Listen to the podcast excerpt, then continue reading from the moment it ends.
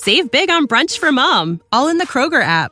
Get half gallons of delicious Kroger milk for 129 each, then get flavorful Tyson natural boneless chicken breasts for 249 a pound, all with your card and a digital coupon. Shop these deals at your local Kroger, less than 5 miles away, or tap the screen now to download the Kroger app to save big today. Kroger, fresh for everyone. Prices and product availability subject to change. Restrictions apply. See site for details.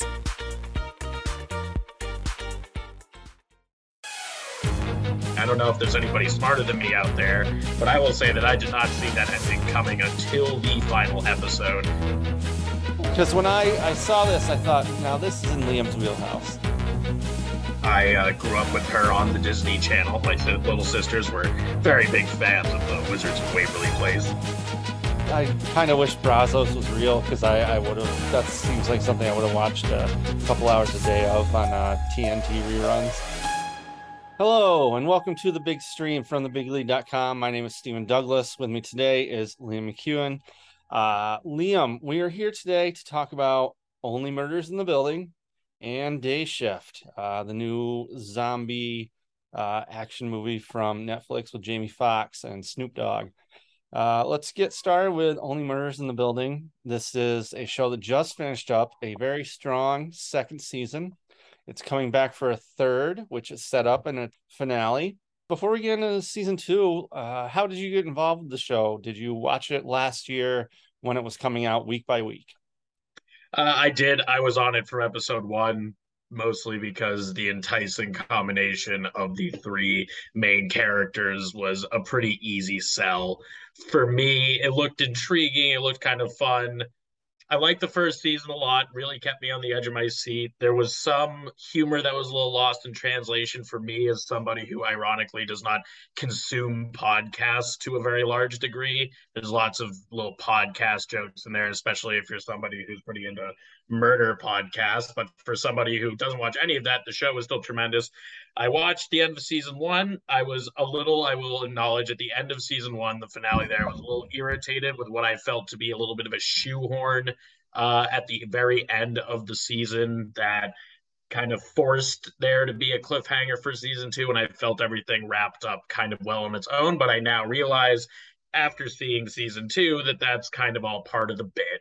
But I was super excited for season two. I think that the writing in the show is just absolutely brilliant. The acting jobs done by our three protagonists are amazing. And I thought season two overall built on what season one established pretty well. I think they did some stuff better. And I think that remarkably, and this is a problem that all these sorts of shows have is that you spend the entire time waiting for the twist and they still manage to keep you in the dark. I don't know if there's anybody smarter than me out there, but I will say that I did not see that ending coming until the final episode, which I thought was a fairly impressive feat considering everybody who watched season one was just kind of sitting there trying to guess for their own what the big twist was going to be, what the big reveal was going to be. Seeing the way that the uh, season ended, can't imagine anybody's listening to this that hasn't already watched it. So if you haven't, uh, spoilers ahead, and we'll give you a timestamp so you can jump ahead to day shift if you're uh, part of the day shift nation that has uh, undoubtedly Googled us. At the end, I, you know, it kind of, well, you knew it would be one of the bigger names. You knew it would be like Michael Rapaport or Cara Delevingne. And Rapaport, Michael Rapaport, just what's he doing, man? I don't understand how he uh, he's just been working for so long. It's he's kind of good. Like, uh, I mean, just I I exclaimed, I exclaimed out loud when he appeared on the screen. I would say that is one of the most unexpected character exp- uh, appearances that I have seen in any sort of television show or movie in quite some time. Yeah, it, it's all this certain type of like uh, a lot a lot of people from the 30 Rock universe have showed up in this show, and Michael Rapaport, I would say, is decidedly not that. They gave it away with the red glitter. They showed it, and and the twist was at the very ending, which as it as it played out when they had Steve Martin's uh, body covered in blood in the blanket. I I knew at that point that it was a setup because I am a genius detective myself. um, going back, I I have listened to a lot of murder podcasts, and this is obviously a uh, rip of Serial season one, which kind of uh, defined the genre, and it's so good. I I had no idea what this was coming into it when I first started watching season one. I just saw you know new show with Steve Martin and uh, Martin Short, which awesome. I mean, I you know to see how good these guys still are right now at this age um, is incredible, and the fact that they're not like I don't know, they just sit around and wait for to do things they want to do. I guess you know, Martin Short inexplicably was uh, on the John Mulaney show, which was horrid. Um, and Steve Martin, they've just they're just two guys that have been making us laugh for decades. And I, I think the the big surprise for me, I I knew of Selena Gomez. Uh, I knew her kind of as like a pop star, and then she's on it, and she is just as good. She fits right in. She is great. Um, and it's a great ensemble cast with like it's another one of those shows that just has a great universe of characters. Um, so I was very happy with how good the first season was, and I kind of remember feeling the same way about the end of the season. And they kind of turn it around real quick. So I think they've probably had this full idea, probably like three or four season arc in mind. But it's a very good show and I I'm excited to see the Steve Martin and Paul Rudd kind of uh, just get mad at each other for an entire season. Yeah, Paul Rudd showing up at the very end. I didn't think. I will say they fooled me a little bit. I thought that was going to be more of a epilogue sans cliffhanger instead of the cliffhanger, but then obviously it ended up being quite the cliffhanger. Uh, Paul Rudd is going to be a really interesting addition to that grouping because it's all I mean, and it's and he's perfect for I think he's perfect for kind of what the show puts forward as far as their comedic foot is kind of that quick, very quick humor, dry humor. I think Paul Rudd will do really well in that. Your point about Selena Gomez definitely holds. I uh, grew up with her on the Disney Channel. My little sisters were very big fans of the Wizards of Waverly Place. I myself was in a little bit of awe when I first saw Waverly Place, the street, when I moved to New York for college. But uh, she did fit in really, really well. And one of the things I liked a lot about season two is the way that they uh, evolved the relationship between Selena Gomez, Martin Short, and Steve Martin. I was halfway through, and they alleviated some of these fears halfway through season one, but at times it seemed in season one they leaned on the boomer versus millennial bit a little much. And I didn't really want them to keep doing that in season two. And of course, they still did but there were less moments with Selena Gomez in that role and more moments with Steve Martin's adopted daughter. It's a little unclear, but the uh, the daughter figure, I suppose, that he has ended up becoming that like Zoomer kind of deliverer of the boomer jokes.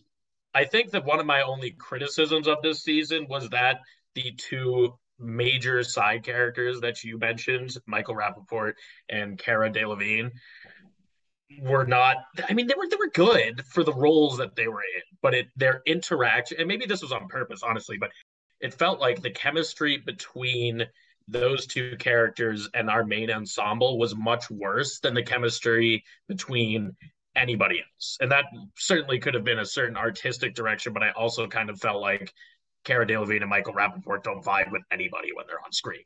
Like they were decent in their roles when they were like monologuing, basically but when they when there was a, some back and forth required i didn't feel that there was much there especially i guess that's more of a problem with Cara Delevingne's character because her and Selena Gomez had like a fling in the early episodes.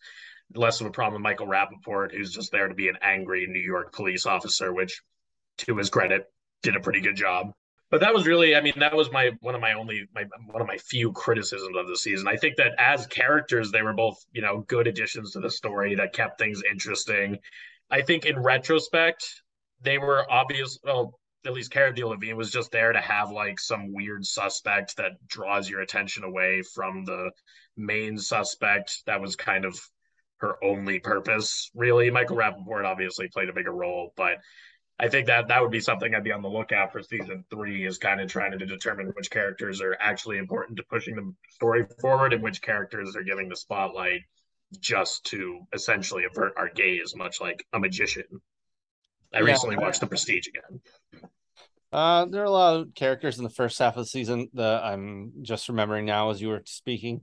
Um, like the the new board president. I mean, what does it matter? It's it's supposed to have a lot of people that come and go. You know, it's a, a big show in an apartment building. Um, Cara Delevingne and Selena Gomez are like best friends in real life or something. I think I read. So it's weird that they would have any chemistry issues. But uh, you know, it, it's kind of a the show's kind of a parody on like a lot of things, like podcasting definitely, but this definitely took some uh, aim at the art world. Really makes fun of uh, television um, and theater with all the ridiculous things that uh, Martin Short's character does, and uh, and Brazos, which is just I I I, I kind of wish Brazos was real because I I would have that seems like something I would have watched a couple hours a day of on uh, TNT reruns. So the big twist at the end of this season was that Poppy, the assistant to Tina Fey, ended up being the one who engineered the murder of Bunny and set all these events in motion. I think that the this twist, I think I didn't like it as much as I like the season one twist because the season one twist featured a more established character. Um, this seemed to essentially come out of nowhere from starting probably like episode seven out of the nine episodes where they or the 10 episodes i should say where they hint that tina fey is somehow involved. I will say they fooled me. You know that's the problem with watching week by week instead of being able to uh to binge it all is that you tend to start overthinking it and falling victim to your own uh, own thoughts and such. And I really thought that Tina Fey did it, and then they immediately disproved that in the first like ten minutes of the next episode. But I think that this one was a little bit more out of left field than the first season, which is why organically it didn't feel as satisfying. But that goes back, it really overall goes back to my original point that I made where I really didn't see it coming.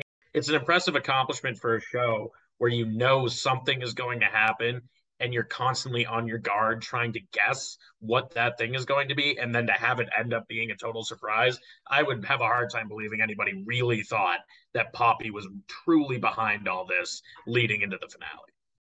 Yeah it was pretty smart to have it be just one of those people that's there in front of your face the entire time basically.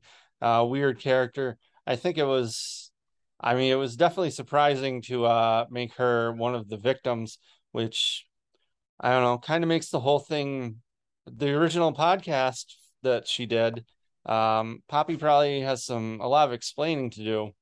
Um this would also you would think hurt her reputation a lot as uh the dead girl she was chasing was uh in her office for quite some time afterwards. I'm not sure how she would feel but as for tina fey I, it's just as a huge 30 rock fan it is uh it's it's just great to see tina fey show up pretty much anywhere. So the twist you know it, it, it was good. It definitely was out of nowhere. You know, Michael Rapaport was the one that you always expect expected, and you know, he kind of he was half of it. Um, so it was both it both made sense in that it's like something that, you know, nobody somebody that's half paying attention would be able to kind of figure out. And it was also and they also pulled off a big curveball. So I'd say I, I feel like the smart and the dumb people can both feel good about uh what they were watching which I'm sure is what Steve Martin, Martin Short, uh, really uh, that's their goal. But yeah, I, I just love uh, seeing Steve Martin and Martin Short doing something again. That's just, I mean, really, it's it's so impressive, and to the fact that it's such a, like a modern series where it's like something they got to do on their own. They got to make it exactly what they wanted and you know it's about podcasting it's about the state of television remakes and uh murder podcasts and weird art you know it's it's a hell of an accomplishment i think It really is, and it was very jarring to realize that Steve Martin is 77 years old. It looks like that man hasn't actually aged a year in like two decades, probably. Longer. So I will say that's the one bad thing Only Murders brought me was my attention to the fact that Steve Martin is like getting a true old now. But you know, we get to we get a third season of Only Murders, if anything. Very excited. I think that they've established a pretty high expectation now. It would be difficult to supersede that expectation, but I'm very confident in their ability to, at the very least, um, meet those expectations. Yeah, it's kind of I don't know if Steve Martin has looked looked 77 for 30 years or looked uh, 45 for 35 years. Um, it's kind of confusing. And Martin Short, it's still so good. Like uh he he was on Jimmy Fallon and just roasted him for like 20 minutes about being a proud boy and stuff like that. I mean, God, it's just it's just so good to have these really funny people. And I I am very excited for whenever the next season comes back. You know, obviously they're already working on it. You know, Paul Rudd's already shot those scenes. Um so I'm I'm 100% excited for season 3 and uh just can't wait to have Steve Martin and Martin Short and Selena Gomez back in my life, uh, trying not to be like each other. Exactly. And for the rating that we always give, I give it a four and a half out of five. You know, the funny thing is, I don't know if we're, I think with Kyle, we do it out of like four stars, but, and we do it out of five. I have no idea. But I mean, what, what does it really matter? Because I mean, did, did you and Ryan rate the the second episode of Game of Thrones or Game of Dragons? Yes, I'm thinking that rating per episode is maybe not the best idea. Yeah. we I I think we might just want to go something weird and just make up ratings every episode. Um so I out of uh, out out of out of 6 murders in the building, I am giving this uh 5 murders in the building because uh, Only Murders in the Building. It was a very good show. So five out of six murders in the building for Only Murders in the Building. And with that, we will switch to the new Netflix movie. Know, it came out a couple weeks ago. It's called Day Shift. It's about vamps and vampire hunters. And it's got Jamie Foxx and Dave Franco and Snoop Dogg. And it's kind of like Vampire Hunter John Wick. Uh, if John Wick had child support instead of the need to avenge a dead dog and wife. So, Liam, I I think I told you to watch this, right? You did. Because when I I saw this, I thought, now this is in Liam's wheelhouse. and while Liam ignores most of my recommendations about things that are in his wheelhouse, uh, this is a little shorter, a little under two hours, I think. So Liam, I really enjoyed Day Shift as a uh, a, a popcorn action movie type thing. Uh, mm-hmm. what'd you think? I also enjoyed it a lot. Uh, it both met and went against my expectations at the same time, which was interesting. Watching the trailer and seeing the various scenes that ended up online, it looked like a stupid action movie with Jamie Foxx and Dave Franco and that's what it was. And it was still very entertaining. And that's not, you know, stupid action movies get kind of a bad rap, but definitely not between us. And there was a lot of entertainment value in there. I was very impressed at how much care and time went in to the establishment of the vampire canon, essentially. It was like they accomplished what all of Abraham Lincoln Vampire Hunter did in like half of a movie. And so I thought that was great. The fact that Snoop Dogg had more than just a cameo was pretty surprising. Yeah. He was tremendous, of course. And Jamie Foxx is kind of in the same stage, you know, obviously he's much younger, but it's in the same stage of what we were talking about with the Only Murders guys, where Jamie Foxx is just kind of like doing stuff for fun now, much like many of our other favorite actors who just kind of end up at a point in their careers where they can pick and choose the projects that are the most fun for them. And this was obviously one of those for Jamie Foxx. It was a goofy movie. He didn't take himself too seriously. Dave Franco's character was a hilarious character caricature of the like you know squeamish accountant guy. the whole universe that they set up with how vampires are hunted was funny. The opening action scene really lived up to the expectations. I think, I believe it was by uh, one of the directors who did John Wick, so you could clearly see the influence there. The action wasn't as good as John Wick, but you know, impossible standard to measure up to. Uh, overall, I liked it. I thought the the end the end disappointed me. I will say. I think that for two thirds of the movie, they built up this like pretty cool and interesting story and lore, and then just kind of tossed it aside for a massive, massive battle between vampire hunters and then Dave Franco as a vampire and then the other vampire that they kind of threw in the last 20 minutes of the movie to even things up a little bit and make it more realistic that they could take on an entire nest of all sorts of vampires. So I think that dominated my thoughts in the immediate aftermath. I was a little just like the action scenes were pretty awesome, but I think that there was some a lot of potential left there, a little bit more meat on the bone than they could have left in terms of executing a quality I don't know conclusion that didn't that wasn't just a crazy action scene. But as time went on, I watched it last weekend, so you know five days ago or whatever. I uh, I liked it. I liked it more. You know, it's not anything crazy. You can be, you know, you can make the criticism I'm making that it could have been better, but it definitely could have been a lot worse. Hmm. And I think the ground they struck was pretty good. Like first thing you mentioned, uh, Jamie Foxx just doing something. Um, this man was in Booty Call, and he has also won an Oscar. Um, he, I don't know if you saw this. He made a, a music video for this movie.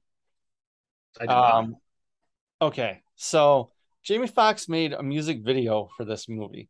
Out of all the Jamie Foxx movies, he made one for this.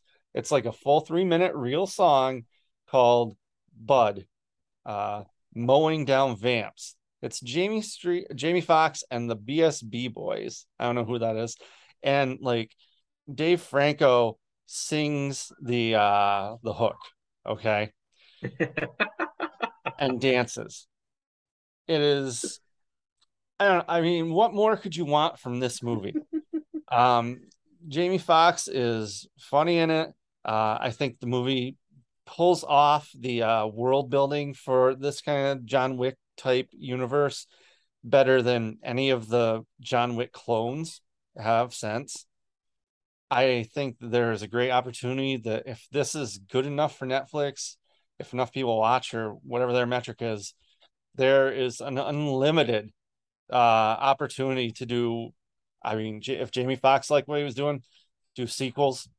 You could do prequels spin-offs. I mean, it's it's not essential that any of this happens, but I think that they set it up so that it could.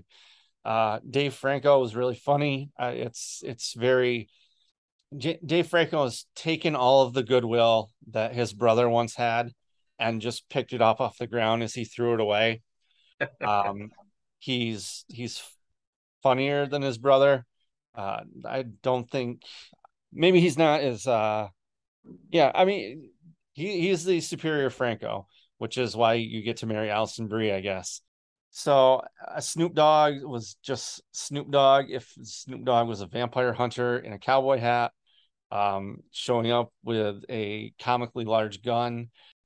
And I, I think they did a good job of like not trying to like when when they showed up they're staking out this the first house of dave franco the house with uh where the brothers show up.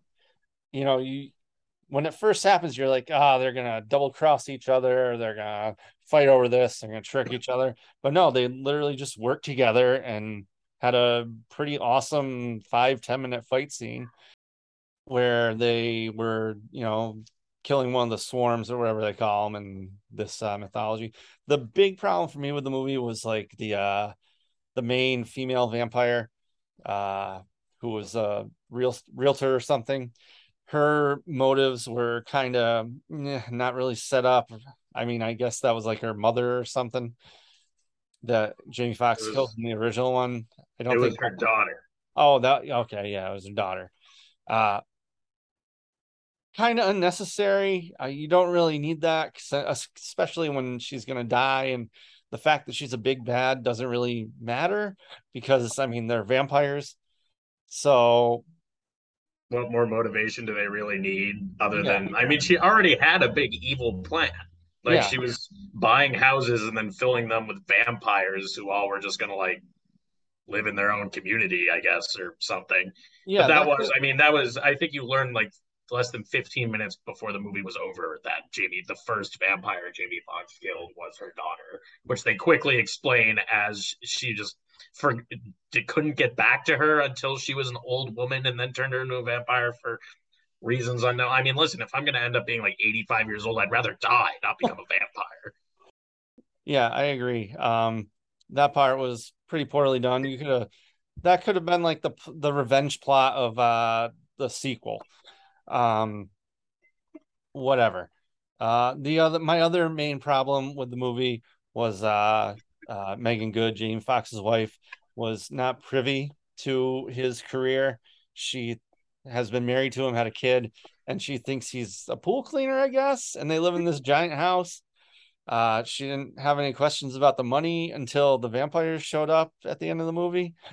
Um, which I mean, did John Wick's wife know that he was John Wick? I think so. Yeah. Okay. Yeah.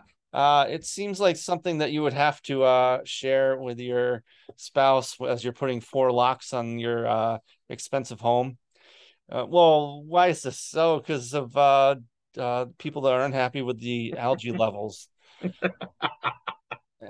you know, it, that part doesn't make sense, but you know, you know, and especially with how accepting she was once uh, they saved her life and the life of the daughter. So I overall i was i was very i was surprised it was another thing where it's like it just shows up on netflix all of a sudden it's friday night and you turn on netflix and there's a new movie that you've never heard of but it's got the the algorithm has uh put jamie foxx and snoop dogg on the cover so yeah i guess i'll watch that while i have a beer yeah exactly there were some fundamental problems with the movie, especially. I mean, they lived in like a really nice house, and she didn't question where that came from. It sounded like she worked too, but not you know, not like that. And he got injured a lot in this movie. Like, is you know what how much can you really explain coming home covered in vampire blood or regular blood or your clothes being torn to literal shreds? Or or you're in in the shower taking the uh bath with the uh yellow powder and you get it in your butthole um and why are you screaming so much in the shower? Oh no reason. Just uh do just doing my thing. Yeah, tough to explain away. And she was, as you said, very quick to accept everything that was happening around her. You know, that could have been solved with just making, you know, them like dating and her being like uh his like soon to be stepdaughter or something. That was kind of my like it's a, it's a microcosm of some of my problems with the movie as a whole. Is Come that, on, Netflix, let us write this stuff. exactly. Hire me, hire me and Steven to write your next vampire movie. I dare you. But there were minor problems that were like kind of important to the plot that could have easily been fixed or patched with some fairly simple rewriting. And it kind of felt like they filmed the end of the movie and they were like, yeah, fuck it, good enough. And like for three quarters, they were totally right. It was just that one last quarter of like a couple things that kind of stick out in your mind is like, that doesn't make sense or that doesn't feel right in a movie about killing vampires. It's an impressive feat to even get to that point where you have those things pop up. But I mean, it, you know, as you said, didn't really impact my enjoyment of what was going on in front of me because it was just some extremely sweet hack and slash stuff. Jamie Foxx did a great job. Stunt team did a great job. I thought that uh, the the funniest little dumb overlooked detail was that Dave Franco went from being a squeamish accountant to being a literal ninja after being bitten by a vampire. I thought it was the interesting the implications there were that you are granted karate powers upon becoming a vampire instead of just being faster, stronger, and quicker than you ever were. But you know, otherwise, I mean, you know, listen, there are so many more bad movies to watch out there. This was better than the aforementioned previous vampire uh, equivalent that I made, uh, Abraham Lincoln Vampire Hunter. I think this was more enjoyable, maybe because there were bigger guns. Who's to say? We won't get into it. But, you know, overall, I mean, I got to watch Jamie Foxx just shoot vampires in the face for like an hour and a half, and then also had Snoop Dogg with a chain gun killing vampires. I mean, what more can a man really ask for outside of the constructive criticism we already gave? Yeah, um, I was very pleasantly surprised. I really enjoyed it. If they made a sequel, I would watch it when it was first released. I would probably even know the release date without having to uh, be surprised on Netflix. So to rate uh, Day Shift, starring Jamie Foxx and Dave Franco and Snoop Dogg and Meagan Good and some other people, I will give this. Uh, I would I would say this movie mowed down five out of seven vamps. I'm at six, six out of seven vamps. Okay. I really, I, I truly, I really like took to heart the action scenes in that movie. They were a little goofy, like on purpose. The like the the action sequences weren't that crisp, but I felt that to be more intentional than anything else. And then obviously the story could have been better, but at the end of the day, you're watching a movie about J- Jamie Foxx, vampire hunter. You can't put too much stock in the storyline. So six out of seven vamps brutally murdered. Beautiful. So for the big stream and the big lead, my name is Stephen Douglas. That's Liam McKeone, and we will see you next week to talk about House of the Game of Thrones dragons.